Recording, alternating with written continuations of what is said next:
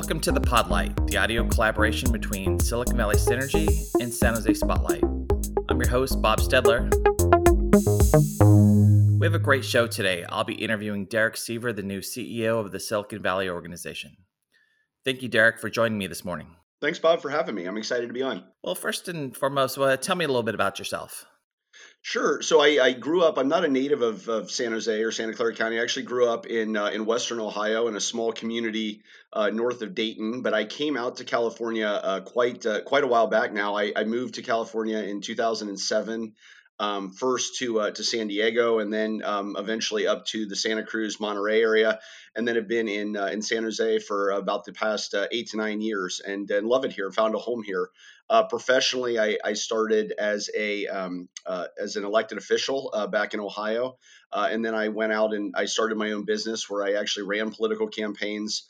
Um, before I entered the government relations world, uh, first uh, at, uh, in, in, private companies and then ultimately with with the chamber. And then currently, I'm, I'm serving as chief of staff to uh, County Supervisor Susan Ellenberg for the next um, few weeks before my, my new role starts at the SVO. So I've had a kind of a life in uh, in government, if you will. I, I, I, tend to describe it as like the four corners of government as elected and lobbying, um, gov- government relations work, and then working for an elected. And I, I, guess whether fortunate or unfortunate, I've had the ability to, to be on, uh, on all the corners. So I, I've spent a good deal of time in that world. No, that that sounds great, and glad you came out to California. Me too. Why did you apply for the position? When the position came open, it was obviously under um, very very rough circumstances for the organization, and it, and it's not lost on me uh, or I think you know any number of folks in the organization the, the, the damage that was done not just last fall but in the preceding years uh, before that. And so when the position came open, it was it was it was a position I was interested in largely because I wanted to really be a part of the conversation around how the SVO, how the Chamber of Commerce rebuilds itself to its its level of relevancy and uh, and, and respect and trust in the community. And I know that's going to be a long process, but to directly answer your your question about my interest level, I, as I said, I, I, I chose to move to California. I love it here. Uh, and of the three locations I, I, have lived in this state, I, I have found a very uh, great home here in San Jose in the Bay Area. Uh, and I'm also passionate about what the opportunities that the private sector uh, and business provide for, for all people. I think uh, entrepreneurship is one of those great paths to opportunity and equity. And I think you know what what that that community does here in San Jose specifically and in Santa Clara County uh, is a is a really important thing to have at the table uh, and have it and have in a healthy way. So when the opportunity came about to potentially be someone who could be a leader in helping uh, that rebuilding uh, effort at the SVO and the chamber, uh, I was very interested in that and uh, and was certainly honored and, and, humbled when they chose me to do it. No, I, I completely understand. And speaking of embattled and other words that have been used in the past year, you have a huge task ahead of you. What steps do you plan to take to create real change within the organization? Sure, absolutely. No, I, I think you know for starters, and, and this is this is, and I'll, I'll go into to steps in a second, but I think for starters, at kind of a macro level, I think going in, we, we have to recognize that the work to repair that trust and that confidence is not going to happen because of you know news interviews or speeches or, or things that are going to happen in the first couple of weeks of, of, of the transition uh, it's really going to happen when the organization demonstrates that positive value to the community both the business community and the community at large consistently and over time. It's a it's a multi-year process. Uh, you know trust is, is, rebuilt in that way. It's not going to be done be done quickly. Um, specifically I, you know i think three things uh, that, that that i really highlighted uh, during the the process internally for for for the position was one I think the SVO needs to to really lean heavily into its why, which for me is again as I said earlier the the idea that equity uh, that entrepreneurship and opportunity uh, is a path to equity and it can be for everybody and we're a support system for that. Um, and I think we need to lean into that why and be proud of it. But I also think we need to address the how of the organization. And by that, I mean making sure that that why statement is broad enough that it includes all sectors of the business uh, world here, that includes businesses of different shapes and sizes, geographic locations. I, I think that's critical. So really want to embrace what the organization has long stood for, but but but be very intentional about how we do do the how. Um, secondly, I think internally we need to build a very deep culture of inclusivity at the SVO, and and I don't think, in, in my opinion, that is something that you do again because it's it's something that you also do as an organization where you're you're doing all of the stuff that you do and then you also do this thing i think it really needs to be what you are as an organization and and for me what that means is the SVO has been around 135 years. It touches a lot of different parts of this community.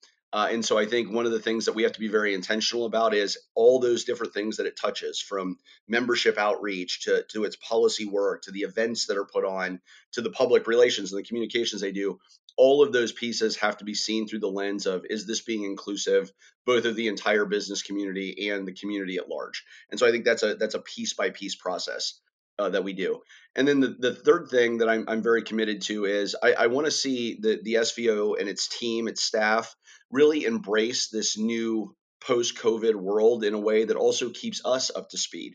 You know, I was incredibly heartened over the last year plus now of watching our business community uh, of all sizes innovate and shape and, and, and, and, and really come, come into this new world where you had 10 years of economic development scrunched into to, to barely one.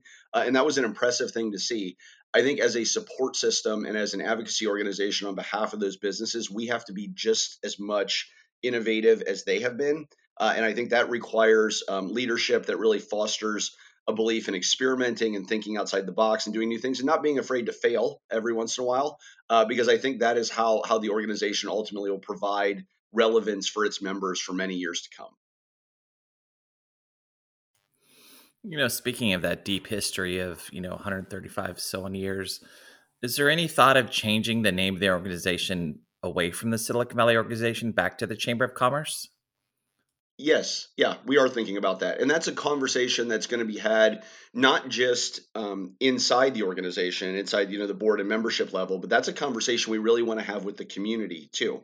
Uh, and what that looks like and how how that conversation is going to take place. You know, I, I haven't I've not gotten there yet, but I, I will tell you directly. Yes, that is a conversation we're going to have. We want to have it with the community. You know, Bob, I've been um, and I and I you know I was at the, the the chamber when the name changed the last time, and I have been consistently uh, impressed by the amount of, of folks who have approached not just me but other members inside the SVO and the chamber about how much uh, the the the brand of the chamber means to them, how much the brand of San Jose means to them, and we're going to absolutely take that to heart and have that community conversation. Uh, and so, yes, one of the things that I have definitely discussed with the board is reassessing the brand, and the name is part of that. No, I I, I think that's a definitely a decent idea. I remember when my days at redevelopment, Pat Dando was the leader, you know, of the chamber and just the esteemed nature that they had, and and I just uh, thought I'd throw that in there. Yeah, no, I no, I I appreciate that. I mean, one of the things that that I I was absolutely not um, uh, expected to see, to be honest, was um, because I'm certainly not a, a chamber historian, but but I you know I, I think I'm the going to be the 11th CEO um, in, in at, at, the chamber at the San Jose Chamber at the SVO, which means in 135 years that is a lot of folks with a lot of longevity. So I think that you know that certainly speaks to where the organization has been in the past. And you talked about Pat, uh, who who I never had the pleasure of working with, but who obviously was a great leader. And so yeah, that is there. That is always that is always part of the story at the SVO. And I think when we talk about things like the name change, that's going to possibly be a centerpiece of the story. And I'm, I'm looking forward to hearing it. Yeah, and I think another, you know, potential uphill battle you might face early on is, you know, about the selection and the process. Um, so, what is your elevator pitch to people of color that might not think you're the right choice for the position? Well, I, I think first and foremost, again, it's getting back to this idea that that the why of the SVO is in my opinion, always been strong. I think that's the same elevator pitch, no matter who the business leader is um, that that you're speaking to. And I think it, it, how you're making that pitch and when you're making that pitch goes to how broad you have made that why. Uh, and I think you, we have to be far more far more intentional intentional about about doing that. Um, again, here, here's what I here's what I would say. First of all, I think the organization needs to accept and own the the, the damage that was caused in the fall and that is something that I'm very, very cognizant of. Um, you know, I think that's something the organization has and needs to apologize for and put that forward. But I think the way that that elevator pitch gets gets closed in the future is showing that that is not going to be the same Chamber of Commerce, the same SVO uh, that we have now. And again, I think that only happens in in a, in a good deal of time. What what I found interesting, even in the process for the um, uh, for for the job itself, was when you're having these conversations with with business leaders, you know, particularly small and medium sized uh, business leaders, the the issues that unite those folks around why they got into business, about the struggles that they have in business, about some of the issues they're dealing with with the city, um, you know, right on down the line in their communities.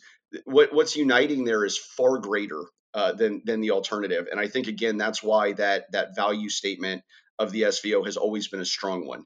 But there's absolutely no doubt, Bob, that in the past we have not done a good enough job of making that a broad based statement, and we absolutely have to do that going forward. No, absolutely. And I, I, think that's, you know, part of the balance of the political nature and just the advocacy nature. Um, I think there's a there's going to be a more important need to support small and medium sized businesses going forward in a post pandemic world. And I think we we take for granted, you know, entrepreneurship and small businesses and and I think that could be also something the SVO or the chamber could also re re support. Yeah, I completely agree, and I and, and I and not to dwell on that too much, but I, I know we talked about it a little bit earlier, but I, I would say you know so much attention went in last year to all the innovation that was taking place, you know, at, at Zoom and and, at, at, at, Google and other large tech companies. And obviously, you know, I, I, think it's very safe to say we should be we should be rightly proud of that in the sense that I can't even imagine the world of 2020 without all that innovation in it, right? So we, we should be rightly proud of that.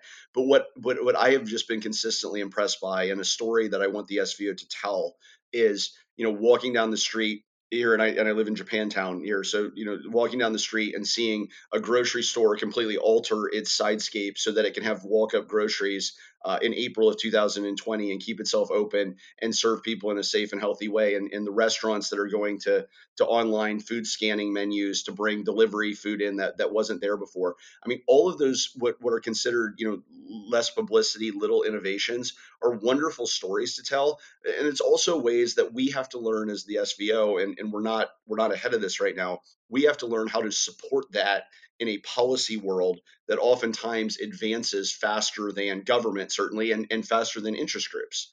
So we, we have a lot of catching up to do, like the rest of the world, and what happened in the last year. And I think the vast majority of those conversations are going to be with small and medium sized business leaders and not with the large tech leaders, who, again, we should be rightly proud of the work that they do. But I think most of those conversations are going on the other end of the spectrum.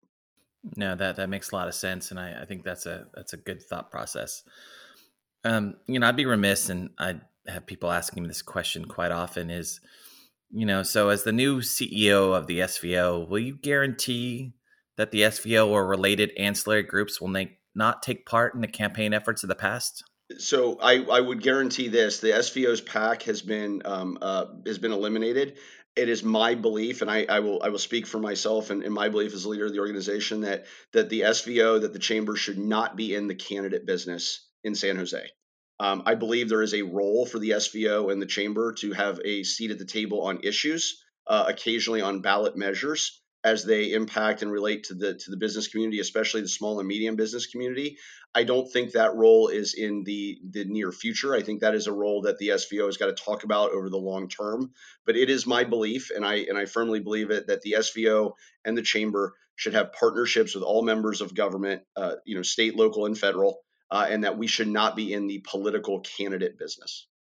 No, I, I think that's what people are going to want to hear because I think it's the past, you know, 15 plus years, there's been some ups and downs on and more, more downs than ups. And, and I have absolutely every belief that, you know, advocacy should happen and, and have positions. And um, I do think, you know, there's an opportunity to create better balance between the business advocacy and you know worker advocacy and the community advocacy and i'm really looking forward to uh, to seeing the next steps that you take. Yeah, th- thank you for that, Bob. And, and, and, not to put too fine a point on that, but I but again, I, I agree. I think you know one of the things that I'm very passionate about is is that the business community needs a voice, and I think that voice can be at the table, but I think that voice can also go out to all elected officials and we don't need this you know dichotomy that we've divided by so so long in this community that voice can go out we can have those conversations we can have those partnerships we're going to lead with our members um, and I, I just i don't see a role for candidate politics at that table